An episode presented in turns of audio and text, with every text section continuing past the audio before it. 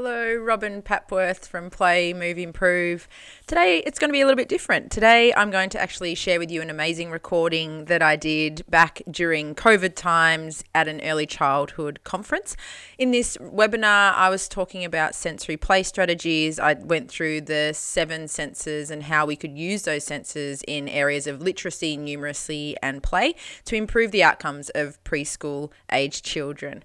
So, in this recording, you will hear me sounding sounding like I'm talking to a computer. I do apologize for that at some points, but it really is fantastic content that I would love for you to listen to and I would love for you to be able to access. So enjoy the recording. If you have any questions, feel free to ask. What's covered today is what is sensory integration, why we need to worry about the senses in our environment, and how we can incorporate sensory play into your day. And here we go. So there's eight types of senses. I'm sure some of you may know. I'm just going to talk about seven types of senses today. The eighth sensation is called interoception. So that's about the feelings that we get when we're hungry, thirsty, need to go to the toilet, those types of feelings. That's more of an occupational therapist, speech pathologist domain. So I'm just going to talk about the other seven and we'll get into it because I've got lots of ideas for later. So the types of senses that we're going to look at today and is we've got sight, which we all know, sound, smell, touch and taste. They're our five senses, which I'm sure, and yeah, feel free to take photos of the slides, not a problem at all. We have five senses. Most people know the special five senses. But then we have two special senses, which is vestibular and proprioception. Most of you would know those words. They've come out more in the last five years, which is exciting. Not many people knew of them many years ago, but they can really influence how a child learns and how they behave in your classroom. So, a lot of the strategies that I'm going to give you today are going to really work on those two senses, and I'll explain them a little bit more in a second. So, visual stimulation is the first one that we're going to chat about. And what I want you to do in this moment is to think about the children in your in your classrooms that may do some of these these behaviors. If we can see that a child is seeking visual sensation, then we can teach them in a way that they're already learning and in a way that they're already engaged. So what I look at first off when I go into a classroom is if I see a little one laying down or if I see a little one who's staring up at the trees or staring unusually in different angles, then they may be looking at different visual sensation to what we would typically be looking at.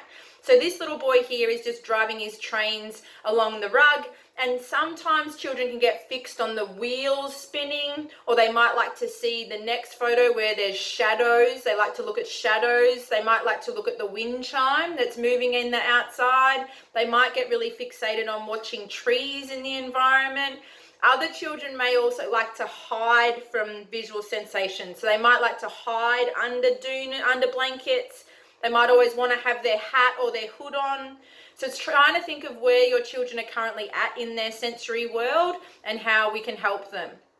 Funnily enough, I always tend to wear this unusual hair tie because even this is giving you and children visual sensation. Because when I move my head around, you're getting information even from the simplest details of my hair tie if I want children to engage with me and I want to get a child's attention, then I give them more visual information. I wear striped tops or I have a lot of clothes that have lots of different patterns on them.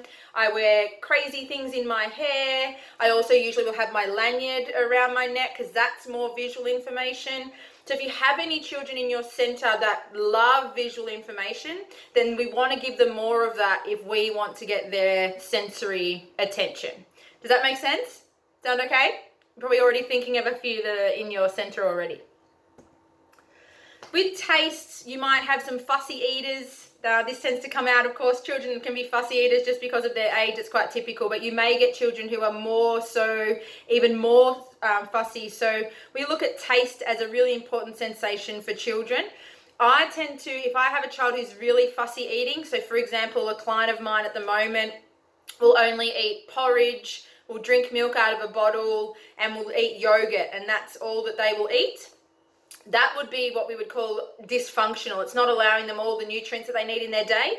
So then I would refer, I him on to a speech pathologist. because while taste is a sensation that we all love, I love the taste of coffee for sure. What we want to make sure is that it's not hindering any child's development. So if you have a child that's super, super picky eater, try and chat to the family about the importance of getting them to see a speech pathologist because they can look further into what might be going on for the little one. Smell is a sensation that we often don't use enough. Smell, the sensation of smell is directly linked to our memory system. So, for example, I smell the smell of oil and grease and I instantly remember my dad. I also smell the smell of lavender and I instantly remember my grandma and then I smell the smell of ginger and I instantly think about morning sickness. We've all got smells that will either make us feel loved and interested and excited, and then we'll have other smells that make us feel nauseous and we don't like it. So, children are exactly the same. So, what we want to do when we play with children is we want to look at all the different smell options that we have, and we want to pick a smell that will engage them into the activity. So, for example, I put rosemary and thyme into rice play. I put lavender into our Play Doh mixtures. I put peppermint oils into our water play. I know COVID at the moment is making all of that a little bit tricky, so you may not be able to do all of the ideas at the moment, but keep them in your memory bank for as quick as we can get back to it and use all those strategies what we sometimes can do with smell is we can even if we have a child who's having trouble separating from mum or dad at drop off we can spray mum or dad's perfume or cologne onto a handkerchief and that handkerchief can be sensory play for the child so they can mum can give the child the handkerchief that smells like mum and then the child can then keep that in their pocket or keep it up their sleeve. Because smell really is fantastic for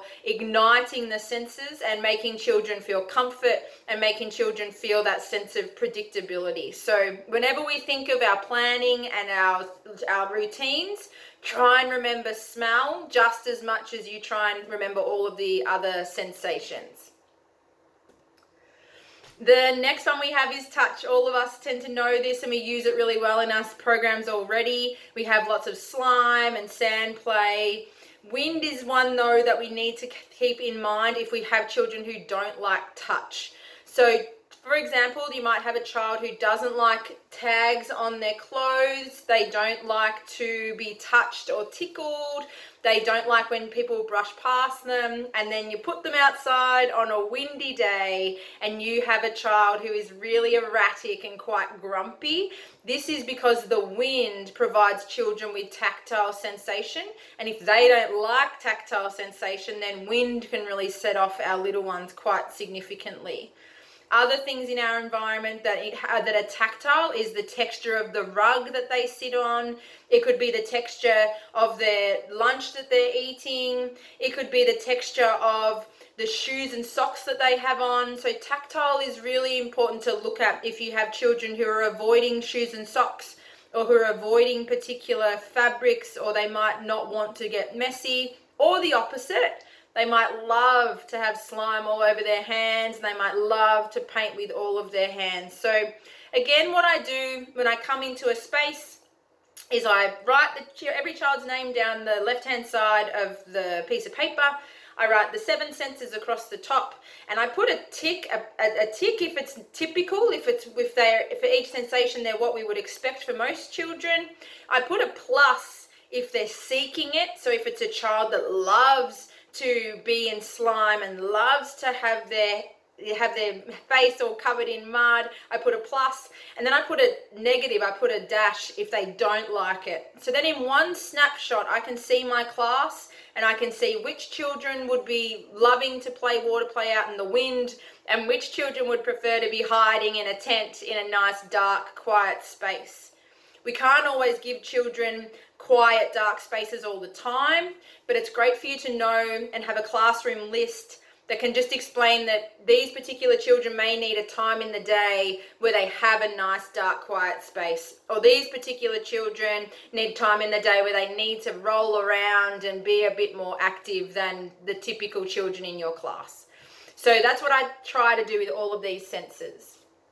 Sound is an interesting one. So I want to share a little bit about sound before we get into literacy and numeracy. So sound is really important because some children may be noisy, so they might be noisy. They might yell and grunt and growl, but they might not like sound. So some people get a bit confused because they might go, well, they love making their own sound, but they don't like a noisy classroom. And the difference in between those two situations is their own sound is predictable, where the classroom sound is unpredictable.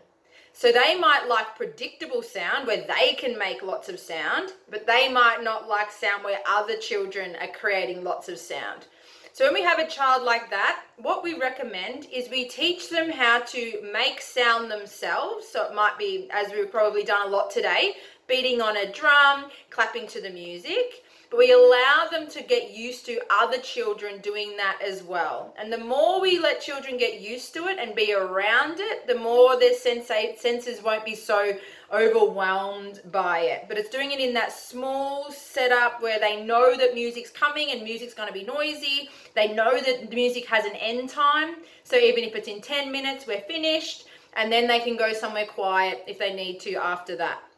But it's just to know that some children can be the noisiest children in your class, but they don't enjoy unpredictable sound, and it's getting them used to it bit by bit. The other thing with sound is that we might like some sounds and not like other sounds. So some children might like the sounds of music, but they might not like the sounds of birds, or they might not like the sounds of the lawnmower going next door. Again, in that checklist that you have of the kids' names, it's just having a note of whether they're sensitive to sound or they're where we would expect to be with sound. So if the lawnmower guy comes and you can see him about to mow the lawn, you can warn little Johnny that the lawnmower is about to start, and then we can just move Johnny a little bit further away so he doesn't get that overwhelming sensory meltdown. The great thing about sound is you can also use things like noise cancelling headphones. You can hide under blankets and cushions if they really get overwhelmed by the sound. Sorry, excuse me. Or the opposite, if there's a child that loves sound, we can talk into plumbing pipes. So, you know, the plumbing pipes, you can have like a little walkie talkie system. They can talk into a bucket to make more vibration and more sound. All these fun things that you can do if they love sound. So, if you have any questions, sound is a bit of a tricky one, but I'm always here to help. But they're the main things that I wanted you to know today. Vestibular stimulation. Just pop up your hands if you know, have heard of vestibular before. Is it a new concept? Have you heard of vestibular before? No? Beautiful. All right. Got a couple? Excellent. So basically the vestibular is on is in your inner ear. So what I'm going to get you to do, and it's super simple, I'm just going to change my view so I can make sure we're all doing okay. Here we go is if you can just stand up from where you are, you're going to see just my tummy. So if everyone can just stand up where you are. Here we go. Get you up and moving. Beautiful. I love the big groups. Look at that. Off we go. Everyone at home or if you're in the center, standing up where you are. Awesome. I'm gonna we're gonna feel the vestibular system now. So what we're gonna do is we're going to stand on one foot. So if you can just stand on one foot, See how you can balance. Everyone just standing on one foot, doesn't matter which foot. That's it. And then we're going to stand on the other foot. Pretty simple, yeah? Standing on the other foot. Awesome. Now what we're going to do is while we're standing on one foot, I want you to look up and down. I'm just going to, I'm going to sit back down so you can see. But if you look up and down, while you're standing on one foot, look up and down. Everyone's getting a little bit wobbly. Yes. Excellent. Up and down. Very good. Awesome. Give yourself a clap. Well done. Give yourself a clap. Sit back down and I'll explain what happened to your brain just then. It's pretty cool. Well done. We didn't get any casualties, so that's good. If you sit back down, I'll explain the vestibular system for you. Awesome. that's my favorite. That's one of my favorite activities. Very good. So what you what happened just then was your proprioception system had you standing on one foot. You felt a bit of a wriggle in your ankle and you would have felt that the proprioception system was starting to shake in your ankle, telling you that you're about to fall over. When you moved your head up and down, the vestibular system started to get stimulated because it started to make you even wobblier to make sure that you didn't fall down.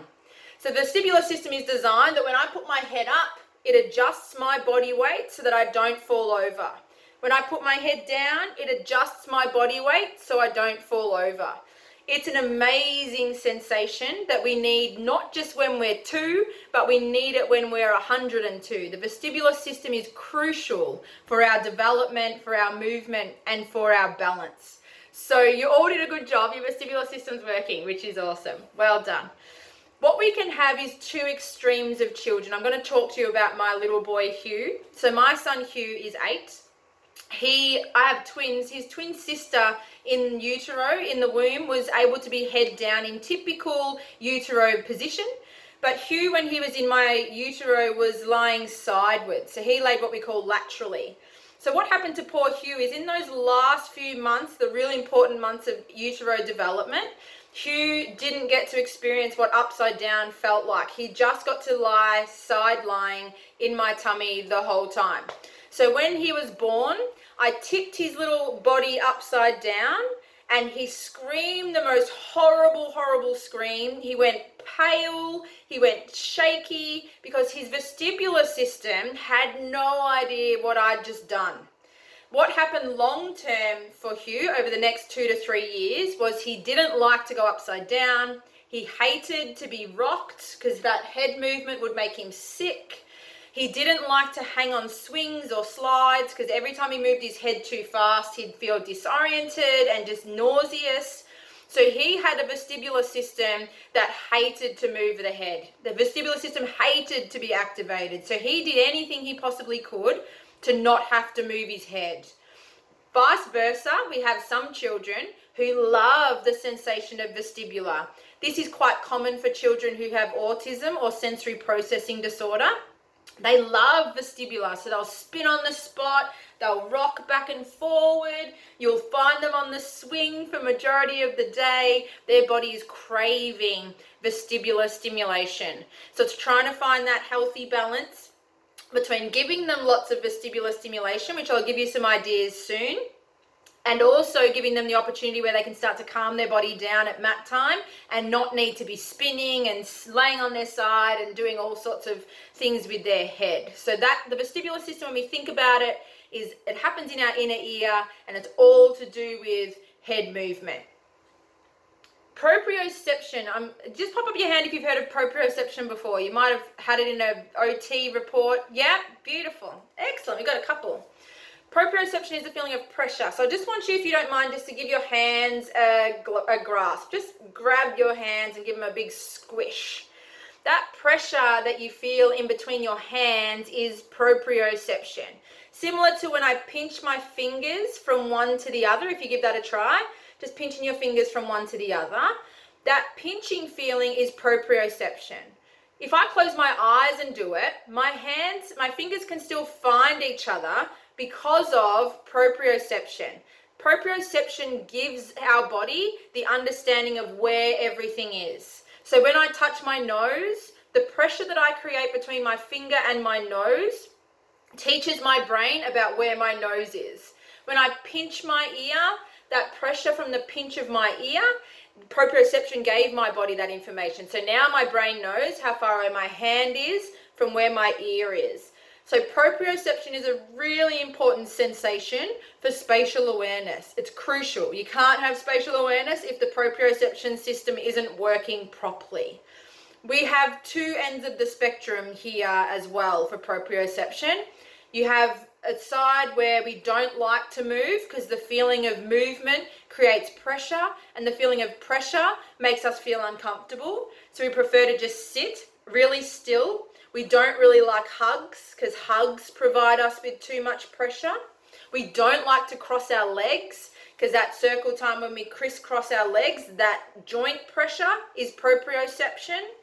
And then you have the opposite end of the spectrum where we love proprioception. So you'll see us rolling all over the floor, sitting on top of other people. We'd love to hide in amongst cushions and the cushions are squashing us will love to be bumping into tables, bumping into chairs, because it's that pressure that children are seeking all of the time.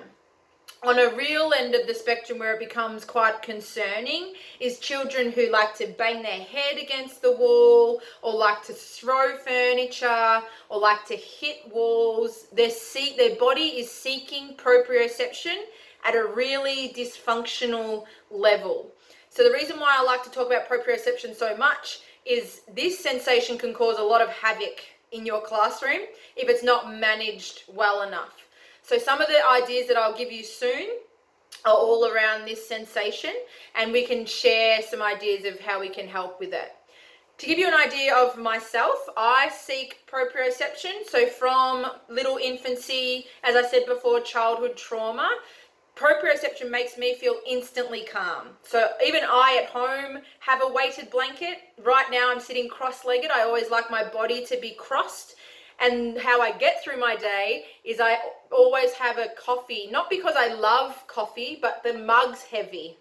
So I love the heaviest mug I can possibly find, and I love it to be filled with usually it's coffee, but it might be even boiling water just to ground my hands and give me that weight that my body's craving. Other things that I you'll always find me with and why I recommended Play-Doh is I'm constantly squishing Play-Doh in my hands because it's providing my body with the proprioception that it seeks. If I don't get proprioception, I get really antsy. So I start to want to wander around the house. I can't sit still. And I'm in my 30s having this situation. It doesn't go away sometimes. For some of us kids that become adults, it doesn't necessarily go away. It's how do we manage it? And what I love about working with children is how can we teach the children to manage it? We want children to be able to manage it themselves. So, what I tend to talk to children about when it comes to sensory therapy is I talk to them about what feels good and what doesn't feel good. So, I would see a child swinging on the swing and refusing to get off the swing. And I talk about the swinging movement feels good. Your body feels good. And they'll usually, yep, feels good. All I want to do is give them another option that feels similar to that swing. So what it could be is I could take them from the swing to a scooter board. And this time on a scooter board, we're rolling around on our tummy but we've given our friend a turn on the swing. And it's talking to children about what feels good and what doesn't feel good. So then they can start to find ways to manage their own sensory needs independently. Some children who like to sit on the mat and they like to be all over top of each other and like to sort of get in each other's personal space may need something like Play-Doh at mat time to squish between their fingers to provide proprioception instead of needing that pressure from their friend to give them proprioception. You can also teach your children to start to give themselves proprioception. So even if you try it, I sort of teach children that it's like kneading bread. So what we want to do to our arms or our legs is we want to give it a nice deep massage like we're kneading bread. And those children, you'll see them, once they start to do that to their own arms and their own legs, their body will start to relax because their bodies receive the sensation that they're craving so much. So there's the seven senses. I just wanted you, if you've got a pen and paper, if you wanted to share it amongst yourself, just a quick one minute, just to let me know what is a sensation that drives you to distraction or frustration. What is what could it be? It could be some people, it could be mud. For me, it's loud, unpredictable noises what do you think? If you could just write down one and then share it in the chat box, even if you can. If you've we've got a chat box, if you can just share it in there so we can see what is one sensation that drives you crazy. And even if you want to unmute yourself and share, I always love a bit more of an interactive session. So if you want to do that.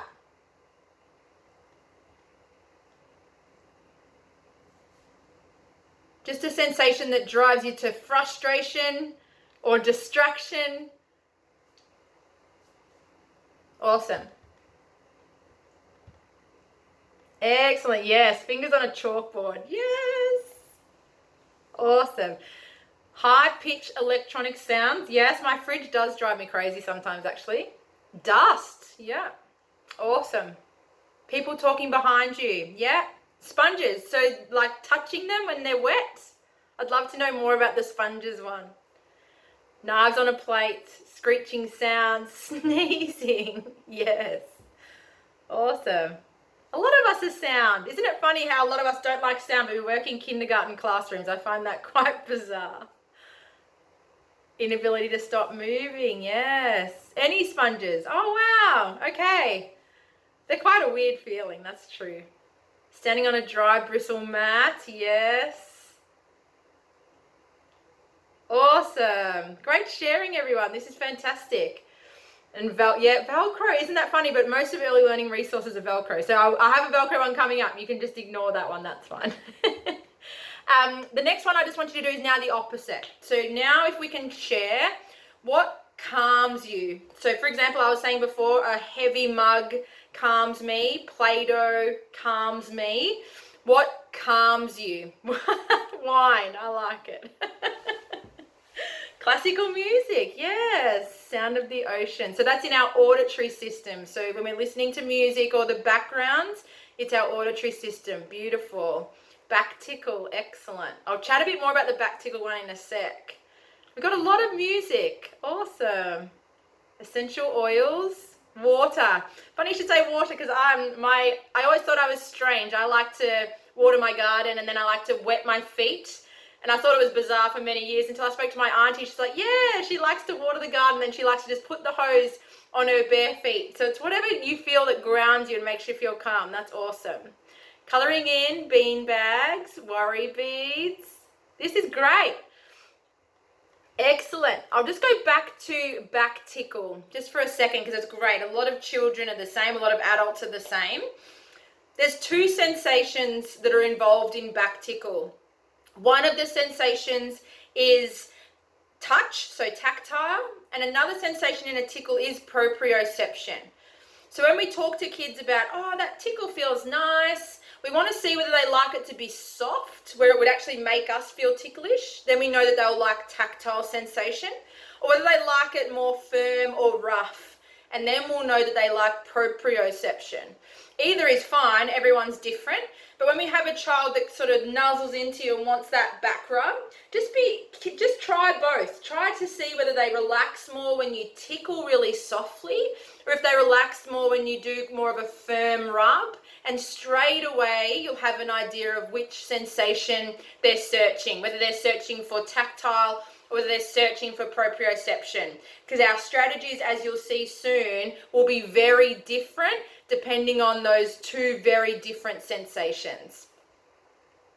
At, at, so there's just a comment here. At rest time, I've had a child ask for patting, not rubbing. Yeah, so patting could be that they like the the vibration. Now, vibration is still proprioception. So whenever we like vibration, some children like to sit on top of speakers to feel vibration, or some children like patting for vibration. But you might notice something while I'm patting. It's another sensation in there. Does anyone know? I'm just going to wonder if you can quickly know what other sensation is involved when I'm patting someone. Can you think what other sensation is involved when I'm patting someone? I wonder who's going to ride it. Let's have a try. So we got touch, audio, yeah, auditory. That's right. So what you can see when some children like to pat, be patted, they might like the sound. So what we would do is it's a different strategy again. And and heartbeat as well. Yes, absolutely. So heartbeat goes into our primal need for connection. That's a little bit different to sensory, but definitely very common. Wanting to be patted is giving us that primal feeling of comfort. The the sound is really important because then what we can do is if this becomes quite repetitive and if patting a child to sleep for example or patting a child to calm them becomes over the top and quite distracting for your class, you could try other sound options to see if it fulfills that need. So, for example, it comes to the time where they'd like to be pat on the back, we can bring in sounds of the ocean or sounds of classical music or sounds of birds outside and see if that stimulates them enough so you don't have to be sitting there patting them all the time. But where you can see it gets quite confusing is some people see padding as just tactile. So then they try and bring in a tactile idea. So, for example, they try and bring in a beautiful fluffy blanket, or they try and bring in soft toys or feathers. But the child's actually seeking the sound of the patting, not the touch. So, it's really a puzzle that we all have to work out. And it takes trial and error because everyone is different. But hopefully, now we've spoken about the seven senses, you can start to really pick at those behaviors and see exactly what they're trying to achieve. One example that I like to share with everyone in my sensory workshops is the example where I had a young girl and she has significant autism and she would pull her sister's hair at home to the point it was very dysfunctional. She'd pull her sister's hair, her sister would squeal, of course, getting her hair pulled, and then the sister who pulled her hair, the sister with autism, would stop. She'd feel better. She'd be like, oh, fantastic. So what had happened is people had sort of seen her pulling her hair. They thought proprioception, which we would. Grabbing at hair could be proprioception. So they tried things like a trampoline to give her proprioception. They tried to give her a weighted blanket, but it didn't work. But we started to break it down that it was actually the sound of her sister's squealing that this brain was stimulated by. So what we did instead of having her sister squeal is we walked her towards a radio and we taught her how to turn the radio up for those times when she felt like she needed more sound.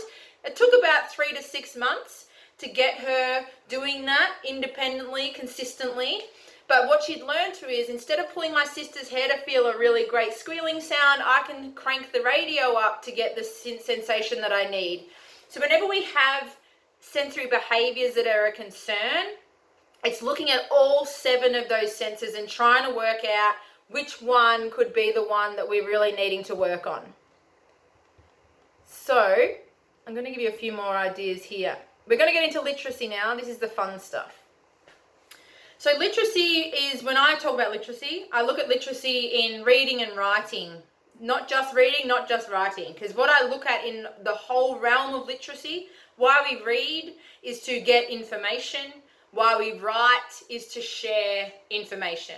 So this picture here, it looks like a scribble to most people, but us as educators and teachers, we see this as a story. We see it as a child trying to tell us something. So what we want to do with literacy is it begins with scribbling. This is something that I would love you to really get out to your families because especially even at the moment with COVID, COVID's given this idea to some families that writing your name and counting to 10 is a really important skill for school readiness. But scribbling, if they've missed the stage of scribbling, then we may not develop typically how we need to in all other areas of our literacy. I'll show you why. So I've got a piece of paper here and I'm I'm going to go back to the age of three. I'm between the ages of two and three, and I want to scribble because what I've seen is I've seen my teacher and I've seen my mom and I've seen my grandma writing on paper. And I'm two or three, and I know that that's something cool. I know that it means something because people usually smile when I scribble on a piece of paper but I'm only two or three. So I'm typically writing it, I'm typically doing it in the inside, in the middle, straight up and down of my piece of paper. Typical for two and three. But then we get to the ages of three and four. What we want to see in the ages of three and four is we want them to start to be scribbling from side to side. They're starting to realize is between the ages of three and four, we're starting to realize that words go across a page from left to right. Because I've seen my teacher read a book and I've seen my mum and dad read a book. So I'm starting to work out that things on a piece of paper start to go from left to right, which is super exciting. So I want to get away from drawing just straight up and down, just random scribbles, to starting to go from left to right. Then what I want to do from there, because I'm now between the ages of about four and five, is I want to start to try and make some sort of shapes or some sort of starting of letters. So what I'll do there is I'll start to draw random circles. And then my teacher, so it's a bit hard to see on yellow, my teacher will start to look at my circle and ask me, is that a sun? Oh, is that a face? I'm starting to learn that my scribble becomes a story. My scribble becomes something. But if we have children who aren't encouraged to scribble at home and they just come straight into kinder and families are expecting me to write my name, the challenge with that is that the child has missed all of these stages of early literacy. They've missed the scribbling stage, they've missed the mark making stage, they've missed going from up and down to left to right. They've missed drawing really basic circles, which sounds so simple, but circles are in most of the letters of the alphabet. To be able to do a C, I need a circle. To be able to do an A, I need a circle. B, D, P, Q, they all need some form of a circle. So we've got to go through these phases of what we call uh, pre-writing is what we're trying to achieve. What we're finding with a lot of families is we feel the need to rush them to their name, so we rush them past this most crucial part of literacy, which is scribbling and just getting any mark onto the paper. One way we encourage that in the yard is if you have pen and paper or pencil and paper on clipboards and you carry the clipboards around the yard and you might like to tick off how many jumps a child has done or you might like them to tick off how many bugs they found in the yard. You might like to tick off how many times they've gone down the slide. What children are starting to realize is when i tick something off a piece of paper it means something. It has a meaning towards it because why do I want to write? I want to write because I want to share a story or I want to give information. I want to be inspired to put pen to paper because there's a purpose to it. Where sometimes we have children who avoid this activity altogether and then finally get to school and they've missed out on the fun of putting pen to paper. They've gone straight into the work part so they're really put off by it because they haven't had the opportunity to enjoy mark making and enjoy that early literacy. It's just gone straight into time to work, time to start writing letters. So if you can, try and have as many clipboards or whiteboards as you can or try and write on the fences or write on the chalk on the concrete with chalk to encourage that mark making from as early an age as possible that's where literacy will begin oh hang on there we go the next thing that I really want you to want to encourage. Oh, sorry, I've lost your. I've lost you on the screen. That's okay. Can you all still see me? Sorry, Galena. I've somehow. We can see you, and we can see the. I can see the image. Beautiful. Okay. Sorry, I can't see you, but that's okay. I'll just talk to myself. It's fine.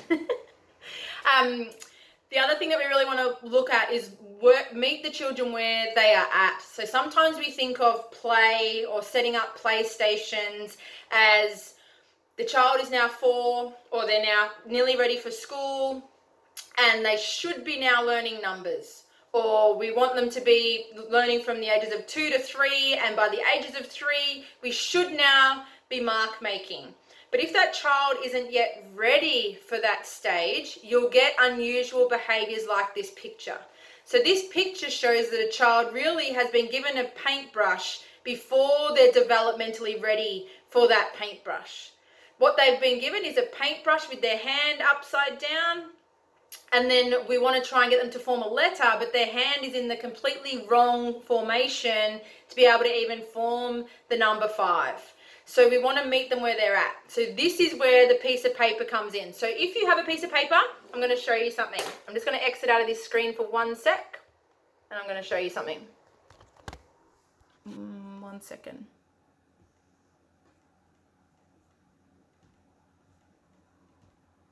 All right. So if you grab a piece of paper, if everyone has a piece of paper in front of them, that would be awesome. Excellent. Doesn't have to be pretty, just any piece of paper. I'm going to show you what we do. Excellent. And we've got it. Beautiful. All right. So, sometimes what we, we don't mean to, but we give children ages, say, two to three, we give them a pen or a pencil or a paintbrush to have a little bit of a play around. And that's, that's fine if it's just for a play. Then sometimes families at home pressure children to pick up a pen or a pencil before their hand is ready. And then we get all sorts of unusual hand positions. You've seen some like this. You might have seen it in between the fingers, unusual. You might have seen it with a five-year-old trying to use the full palm. What we're looking at is the hand isn't yet developmentally ready to deal with a pen. Pens and pencils and paintbrushes are really quite complex. It's obviously a whole other fine motor session, but this is just a really brief example. We don't want to encourage pen use until we actually know how to use our hands. So I'm going to teach you how to use our hands. And this can start from the ages of even two. Two-year-olds love tearing paper. It's the best, especially Christmas time. So all we're going to do is we're just going to tear paper. So you're just going to grab your piece of paper and just tear it in half. Awesome. Everyone has good hand grip. I love it. Excellent. Very good. What you'll see for children who aren't ready, children who go for this activity and it's uh, too complex, they're not ready, they'll use their elbows. You'll straight away see this. What that's showing me is they're still stuck in gross motor development. Their big shoulder muscles and their big elbow muscles are trying to do the work of a fine motor activity. What we want to see children be able to do is keep these three fingers out of the way, not involved at all. They're just relaxing there, and all of the movement is coming from my pincer grip, from my first finger and my thumb, which is what you all did. You all did great. If we see a child who has this elbow movement, we can be pretty certain that they wouldn't be ready for a pencil. Because what you'll see them do is they'll write with their elbow rather than writing with the movement of their fingers. So, with any stage of development, we've got to take the children through those stages one stage at a time before rushing them into an activity whether they're two or whether they're five, the children still have to go through that beautiful order of development without missing too many steps. Because if we skip those really important steps, then we're actually hindering our development, not promoting it. So I'm just going to show you again one more time. What we're looking for is we want children to just use their fingers. Their fingers are, relaxed, not their elbows, and not with a really clenched fist. Yeah, thumbs up if that sounds all right. Feeling good? We've got a few nods. Beautiful. Yeah, awesome. Fantastic. I'll just share my screen again. Sorry, I keep moving a camera. I've got another little camera set up here, so one sec. So I'll take you back to my screen. Here we go. Beautiful. So this explains why I want you to always meet the children where they're at. So if we, they might be ready for the number activity. For example, they might know their numbers and they might want to start writing their numbers. But if we haven't gone through all the stages of scribbling, tearing paper, then we're going to use the pencil in really unusual ways and our muscles will just learn the wrong way and it will become a habit. Not for all children, but for a lot of children, we could be creating habits that then become harder work to undo down the track. Versus, we'll do it through a process. So, what I tend to do first is I present a sensory option. It might be rice play, sand play, whatever you can really do at the moment. Even Ziploc bag. So, if you have a Ziploc bag with shampoo in it, whatever idea you possibly can have, but try and go through these four stages. The first stage is just a free play. It's like scribbling on paper. We want to see if the children will just scribble on paper, or the children might be one step ahead from that, and then they'll go to the next phase, which is drawing something in the sand. I tend not to worry about what that drawing is. I just want to see if they'll put shapes to the paper. I want to see if they'll scribble in certain lines, if they'll draw circles. We're looking at where they're at. Then we go into the pre-writing shape. So the one down the bottom with the yellow cross, a cross like that is a pre-writing shape. If you need, you can. Uh, I've got a pre-writing free PDF. Just let me know. Um, I'll, I'll give you my details at the end, and just I can email it straight to you. It's got all of these different pre-writing shapes on it. We want them to learn how to draw a circle, how to draw a cross, how to draw a cross like an X, because that's a different action to a cross straight up and down. We want them to develop all of these pre-writing shapes before we then take them into writing letters. But what can sometimes happen with family pressures or societal pressure is we just take a child from the age of two to playing in sand and how it's making it fun to the age of four now we expect them to be able to write their name in sand and we've missed all these other stages of development so whatever sensory activity you provide we want to make sure that it matches where the children are at. Sometimes what we do in kindergartens is we set up these four trays on the same table and we rotate through them with all of the children to make sure that every activity is at the developmental level that they need. So one is for free play, one is to draw a face, one is to do pre-writing, and one is to do letter formation. It's just an idea that we want to make sure all of these literacy, early literacy elements are ticked off.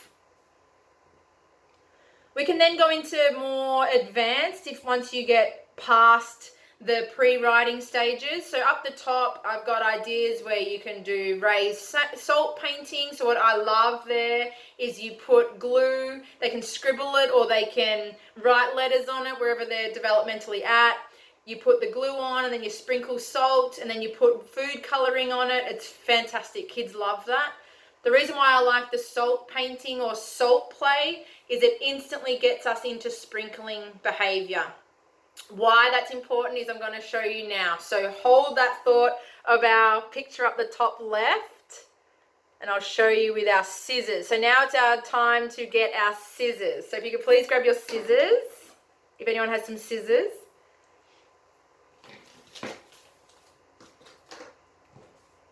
Awesome. Sorry, I keep getting up and down on a Saturday, making you work hard. Awesome. Just grab some scissors and I'll wait for you to come back. Has everyone got scissors? Everyone who's around? Awesome. I'm seeing scissors. That's fantastic. Very good. All right. Have you got some scissors there? Beautiful if you can show me, see if you can even come, see if I can see some of you. What's the typical way you see children holding scissors? What's some of the ways you see children holding scissors? Yes. or like this. Yeah. Get unusual. Yeah. Get all sorts of crazy scissor use. That's right. What happens there is we may never have had exposure to scissors at home. I know that some families who aren't in early childhood are very nervous about their two year old or three year old having scissors. So we don't have scissors at home. So then the child comes to early learning and they get access to scissors and they do all sorts of crazy things with them. So, what I always encourage children to do before they even touch a pair of scissors is they start with tearing paper and they start with sprinkling. Because what I need the hands to be able to do is I need the hands to be able to function without these last two fingers doing anything. Because when I'm cutting with scissors, I only use three fingers to cut. These two fingers do nothing. But when a child hasn't developed that skill yet, they'll try and use, you'll see that the last two fingers will sort of rhythm with the rest of the hand. They'll try and use their whole hand. That's a sign that they're not yet developed enough to be able to use scissors. So we've got to go back a step and do things like tearing paper, right? These two fingers are tucked out of the way.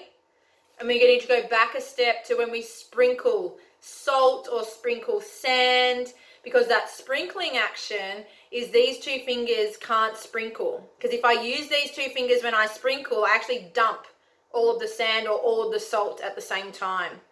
Where if I'm developing the real skill of sprinkling, it's just the first three fingers that sprinkle it because these fingers are holding the rest of the sand or the rest of the salt that's in their hand.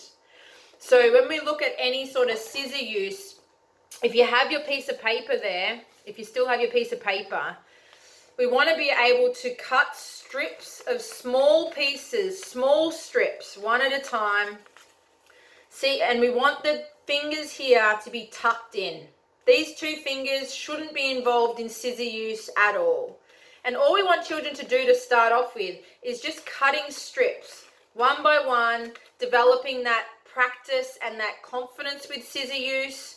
But what I sometimes see is we go from not using much many scissors to then trying to cut shapes or then trying to cut out our name but we haven't even developed being able to cut simple strips yet. So, something for you to think about. We can sometimes want to rush children through each stage of development, but even more so at the moment when our children are on iPads a lot and, and on phones a lot, they need more fine motor practice than they ever have needed before. So being really mindful of these last two fingers, try and see children to not use them, and then you'll know that they're ready for the next stage. So I'll go back to my screen so now this will make sense for you. All right, one sec. If you have any questions too, feel free to use the chat box. We can always see how we go. I can try and answer them for you. The other thing that I love about, so the one in the next picture in the middle is a little one with letters inside shells and then the shells are inside rice. That's two tactile sensations joined into, into one and you've got a literacy component in there as well. I love that the rice could also have a, an olfactory or a smell component because you could put peppermint oil in there or you could put lemon oil, you could put even dishwashing liquid to make it slimier. You could put all sorts of things in the rice after COVID, of course. But all of these things could be in the rice, or even if the children had one portion each. I'm sure you guys have worked out amazing ways to get around good old COVID at the moment. What I love about rice play is that there's all other elements that you can add to it. It doesn't have to just be plain old rice, which I'm sure you're already doing. And when we document what the children have done, when we put our observations in, please add the descriptions of what you've even had in the rice. And if you've put in a smell of lavender, then one of your amazing outcomes is that you've used the olfactory system or the smell system to ignite the brain. You've used the tactile system to ignite the brain. So you're really proving to us, because we do this every day, we think we've just provided children with a tray of rice but to families and to other service providers, you're doing so much more than that in regards to their sensory play. So the way we document it, we can sometimes make it a little bit more detailed because uh, what happens in that rice tray with this child sensations is more than you probably already realize. Another thing that we sometimes use in the next picture, I think that's sand, the little scavenger hunt, letter hunt. What I love about hiding letters, if we are at that stage of knowing our letters, is we're using the skill of object permanence. I'm sure if you pop up your hand if you know object permanence, you know the word object permanence, got a couple, beautiful. This is more for our two-year-old group and our five-year-old group. So object permanence is the ability to know that I'm still behind this piece of paper. Object permanence is understanding that our world is a 3D space. So this piece of paper is actually a 3D space. It's not just 2D. And I'm in a 3D world because I can come and go from behind a piece of paper. It's pretty cool. Children who are 18 months should have this down pat. They should be able to understand object permanence down pat. It's how you know when all of a sudden you come out from peekaboo and you don't scare them. So when we play peekaboo with a little one and they don't get scared, we know, yes, fantastic, object permanence is going great. If they know that I've hidden their favorite toy behind the piece of paper, object permanence, a child having strong object permanence will know to come and find the scissors. They'll want to try and peek behind my paper to see what's behind there because they're living in a 3D world. It's a great skill to have. The challenge we have at the moment is a lot of our children are living in a 2D world on an iPad. They're not living in a 3D world. We used to play in cardboard boxes and we used to play outside and climb trees. We have a generation of children who are living in a 2D world on an iPad. My children use iPads, but they also have to explore. They have to turn a cardboard box into a car. They have to be able to do scavenger hunts around the house. But we need to encourage this more than ever to make sure that all children have the ability of object permanence, knowing that something can be hidden and we want to go and find it. The reason what I love about hiding letters in sand is you're checking if children want to try and get through the tray to find what's in the tray. You may have some children who will walk straight past the tray because they think that there's just rice or sand in the tray. And those children, you really want to make sure that they have the ability of object permanence. A reason why we want object permanence for literacy is I'll pretend that this is a book. I have the front cover of my book. And if we have object permanence, You'll get children come up. If you stall with a book for a little while, some children will come up and they'll want to see what's next. They have object permanence. They know that inside this book there is more. Inside this book, it's a 3D world. There's more to see in here.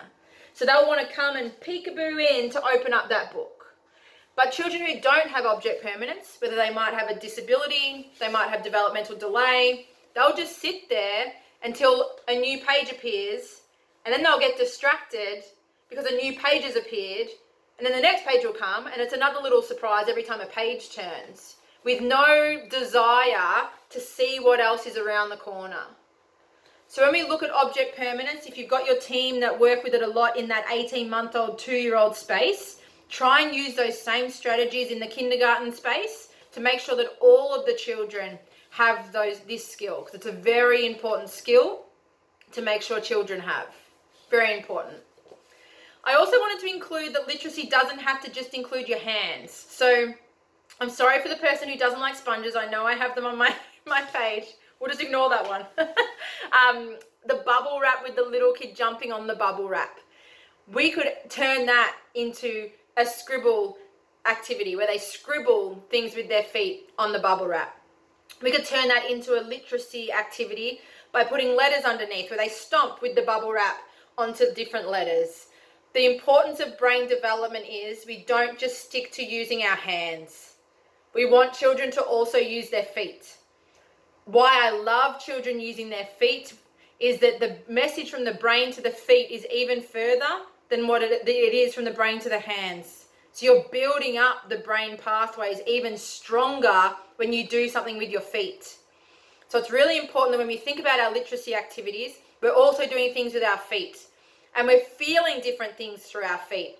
So the little one here stomping on bubble wrap, it looks like it's got a shaving cream or something underneath it, will feel different to the little man who's jumping onto the masking tape letters. Those masking tape letters and the floorboards could be cold, and the shaving cream could be warmed up a little bit, and the shaving cream could be warm. And you're giving the whole body these new sensations just through two different activities. But sometimes we only think about our hands. I'm sure you guys think about it a lot more than families. But if we can get this information to families so families can think about the importance of the whole body playing, not just our hands. What I love about sponges is that, um, as much as some of us don't, is I love that sponges provide proprioception and tactile at the same time. When I stomp on a sponge or when I squeeze a sponge, my body gets that feeling of proprioception and that feeling of tactile because tactile is giving us the feeling of soft or cold or wet, and proprioception is giving us that feeling of spongy. And it's really important for kids to feel that as much as they possibly can. Because when we have good proprioception, we know when our body is being gentle and we know when our body is being rough. And sponges are great to practice because we can gently squeeze a sponge or we can firmly squeeze a sponge and we can talk about how our hands are being gentle and our hands are being rough. And that's really great for children's overall social development, and just being able to understand their bodies really well. I'll go to the next one for a sec. The next thing that I really wanted to talk about is numeracy. So, and you're doing really well. I know it's really late on a Saturday afternoon. You're still awake, so that's good. you're doing great. Numeracy actually begins with patterns. So, what I like for people to understand is that when people think maths or numeracy, they straight away think numbers, drawing numbers, counting. But a lot of you already know numeracy starts with patterns and color sorting. Really, that's how we start children to understand that the world comes in patterns. Because what the reason why I want to deal with patterns first is when we look at even my twins are now in grade two. In grade two, they're learning about adding and subtracting, and they're learning about times tables. Times tables is a pattern, even numbers, odd numbers there's a pattern that when you times things by nine, the ones column goes down. Maths is a pattern. So if we can develop children as young as we can in learning patterns, they're going to have really strong skills in that numeracy space as they get to school. So I'll show you a few ideas here. So sorry to the person who doesn't like Velcro, but my suggestion was this top left picture would be Velcro. So we cut out different shapes out of felt or paper we put them in a pattern and we encourage the children to finish the remaining the remaining ones. What I love about Velcro is the sound that you get when you rip it off. Now, some people don't like that sound, but that children who may like the sound of patting or children who may like the sound of music may love Velcro for the sound of Velcro. So typically you might have a child who would usually avoid this sort of activity because it's quiet and we like noise. But if we made it really noisy, they might start to come to this play space and get involved in this type of activity. So even to the just the resources that you use and the materials that you use can all have a part to play. Buttons in the next one in the ice cube tray are fantastic because buttons make a sound when you drop them. Buttons make a sound when you source search through them. The sound of buttons can really encourage children to get involved. We want to be able to sort out colors and counts from as young as we can. So then we get the idea of numbers. Because it's all great that children can draw a number, they can draw how old they are, but if that number makes no sense to them, then there's no point knowing how old they are. It's great that my daughter, who's four, Phoebe, knows that she's four, but what does four even mean? Why does she need to know what the number four is?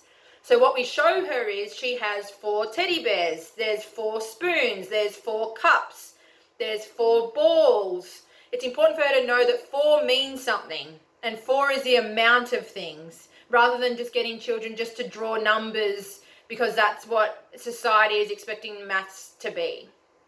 Sometimes when we think about numeracy and literacy, we think that they can only be done at a tabletop with really fine motor resources. Lots of activities out there are all fine motor based. It's so important to still give gross motor options to children as well. I don't know if any of you watch my social media, but last night I found a just a stat that horrified me. There's 57,000 children, Australian children each year, not physically ready for school. 57,000. It's actually 57,605 children not developmentally ready for school. Massive. But what we tend to see is children like my son would avoid things like jumping and hopping and skipping and climbing because it was hard work for him. He'd still much prefer to sit on the couch on his iPad. So it's our role even more so now to look at how can we involve fine motor, but more importantly, how can we involve gross motor in all of the activities that we provide. So something as simple as our butcher's paper with making a pattern can be great. The next one that I love that's okay, Diana. Sorry, Diana's just said she needs to leave. That's okay, not a problem. The next activity that we have here with the safety cones is they're putting rings on top of it. You could turn that into a mathematical pattern activity. You could increase the amount of gross motor involvement in this activity by making the rings further away from the cones. So the children have to hop to collect the rings or they have to jump to go and collect the rings, or they have to crawl to collect the rings. And the rings are providing maths or numeracy because you're providing it in a pattern, or you're putting two on one cone and three on another cone. But adding that extra gross motor and adding that extra physical activity component is going to be important not just for their literacy and numeracy, but important for their physical health as well. It's seeing how you can expand it even more than just a simple activity the one that I love about with the part the pasta bracelets is you can create patterns in that as well. So colored patterns, you could create how many, how many there are on the bracelet. You could measure everyone's wrists. So kids love to measure my wrist with a pipe cleaner and how many pieces of pasta does my wrist need? How many pieces of pasta does your wrist need? You're starting those early numeracy interests, but while still making it fun. That's what I love. This next one is uh, just again, I'm going back to that concept of if we're going to teach them numbers, what are we teaching them numbers for? So sometimes families will want to say, well, my child can count to 10, but what do we want to do with that? I like my child, Phoebe, to count to three because I like Phoebe to set out the table for my three kids. So she counts three bowls and it becomes a functional reason for learning about numbers where if we're just finding a number, we know it's the number eight, or we're just finding a number, we know it's the number two, It's great, but what are we going to do with that? So, what I love about when we hide numbers in different sensory objects is we can then use those Hama beads, which is what's in that blue bowl, and we can find the number eight, and then we can count out eight Hama beads. Or we can find the number two, and we can go around and find two red objects. But if we can teach the numbers component, but then it has to have a meaning behind it, it's going to give children more interest. Same with this beanbag activity. I love beanbag activity. What I tend to do from here is I'll find the number four and then I'll find the number four beanbag. But what can we do with the number four beanbag? Can we throw it in the air four times? Can we wrap it around our tummy four times? Can we hold it on our head for four seconds? It's trying to give children a number and then give them a functional activity that they can do with it. So the number has meaning. Color sorting is fantastic for starting to develop that space. I love that these are ice cubes. It makes it even more sensory for the tactile system. Why we want to start sorting things into colors is we want to start to work on multiplication. Now, getting a three year old to work on multiplication isn't necessary, but they're starting to learn groups of. They're starting to learn that I have two purple, I have one green, or I have six bowls, and if I give one into each bowl, I have six ice cubes. It's trying to develop without pushing it. It's just you might even have some children in your classroom who can already do those math skills. You can set up this beautiful ice tray activity. One child will love to draw with the ice on the concrete. Another child will like to color sort the ice cubes into all the different bowls. And then the other child might like to count them. It's a great open ended activity that can provide access to learning for children at all different levels. And it's writing about that in your observations as well. How much successes come from such what we think is a simple activity, but how much learning comes from that for all different ranges of children. So, thinking about that, that's one of my favorites. The next one is where we roll dice and then we do an action. So again, you're giving the numbers re, meaning. So we roll a five and we roll a two, we add them together, it equals seven, and then we blink our eyes seven times. Or we jump on the spot seven times. Or we spin on the spin on the spot seven times. It's giving an idea of numbers can be fun because numbers mean something. For children who aren't quite there yet, we still get them to sort out. So this little man's obviously a lot younger. So he's sorting things into colors and shapes. We still need that. It's not that we don't want children, we want children to advance straight away into counting. It's just showing you that numeracy is more than just numbers and writing numbers. But I'm sure you already knew that. The number line I love. So whenever you can draw this, this is a little girl in the cute little tutu the number line is fantastic because you can teach just counting from 1 to 10. You can add skipping in here or jumping or spinning or crawling. What I love is for those children that are quite advanced and definitely school ready, they can start to do addition and subtraction. They can start to jump forward two times and that equals two, and then jump backwards one time and that equals one. It's allowing that the same activity that's provided to the whole class can be differentiated for the children for the children that are at all of these different levels. I'm just going to get out the Play-Doh now. So if you've got your Play-Doh, I'm going to show you all of the exciting things that we can do with Play-Doh. So I'll close this down for one sec. So if you've got your Play-Doh there,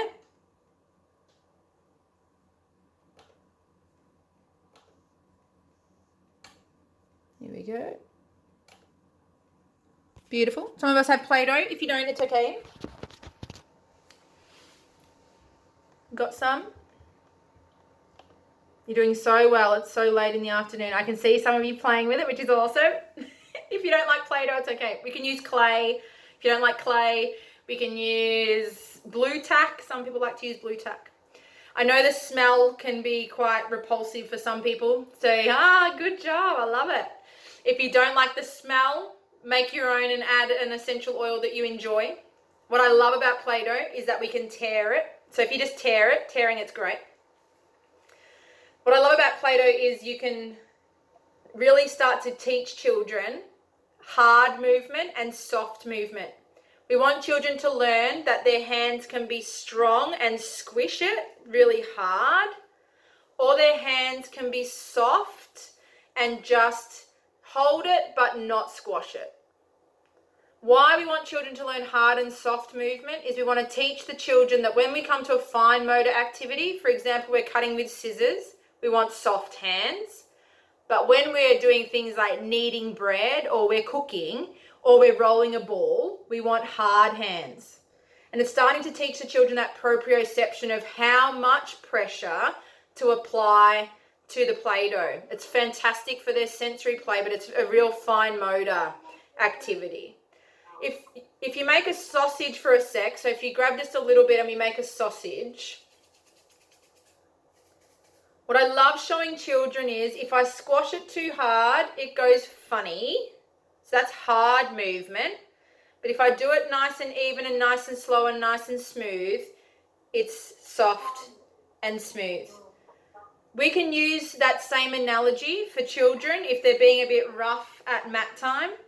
We can use that same analogy for children if they're pushing other people out in the yard, as children do. It's trying to teach them what is hard movement and what is soft movement, what is rough and what is gentle, and what I love about Play Doh is you can really show it so easily when it's hard and when it's soft play. So if you can teach that in a morning circle session, or if you can teach it in a small group Play Doh session, it's a skill that you can apply in other areas of your classroom management. The fun activities, which I'll share with you now, there's some fun activities I love.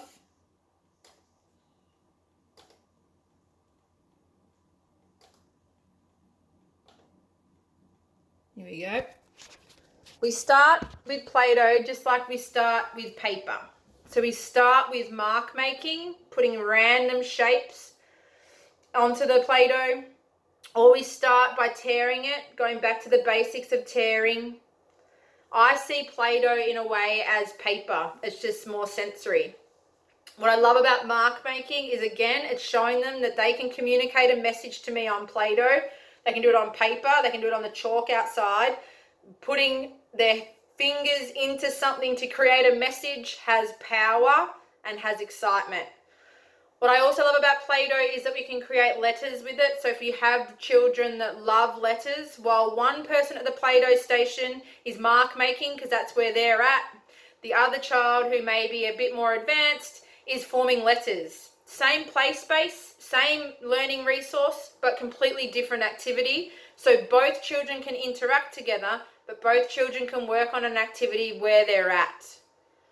So I also like using the, the uh, golf tee. So golf tees are great for drawing into Play-Doh. The golf tee doesn't get covered in, if you get the plastic ones, plastic golf tees don't get covered in Play-Doh at the end. They're super easy to wipe off and I love the length of them. So this little man who's a lefty here holding the golf tee on the blue Play-Doh, he can't hold it in an unusual position because the pencil, because the golf tee is so small. Sorry, I dropped my pen.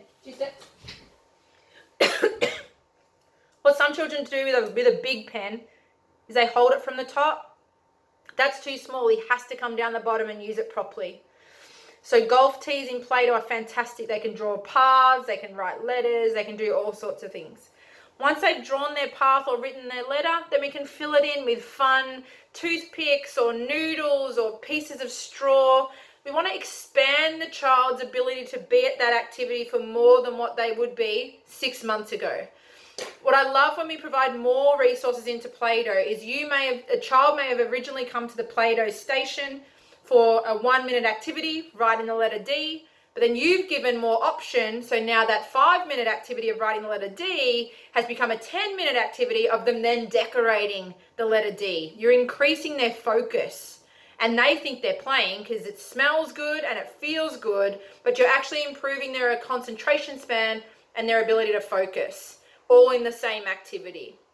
What I love down the bottom is we do, you would already be doing this, you'd be forming your numbers, you'd start to get children to form the letter three and then find three things to put on the number three or form the number four and then find four pom-poms to put with the number four. So all these things you're mostly doing But when we observe it or we document it, it's all these finer details that you can chat about. So, for example, Johnny made the letter J for Johnny's name, but he made it out of Play Doh that smelt like lavender, and lavender helped to relax his sensory system. That's different to just writing Johnny played with Play Doh today.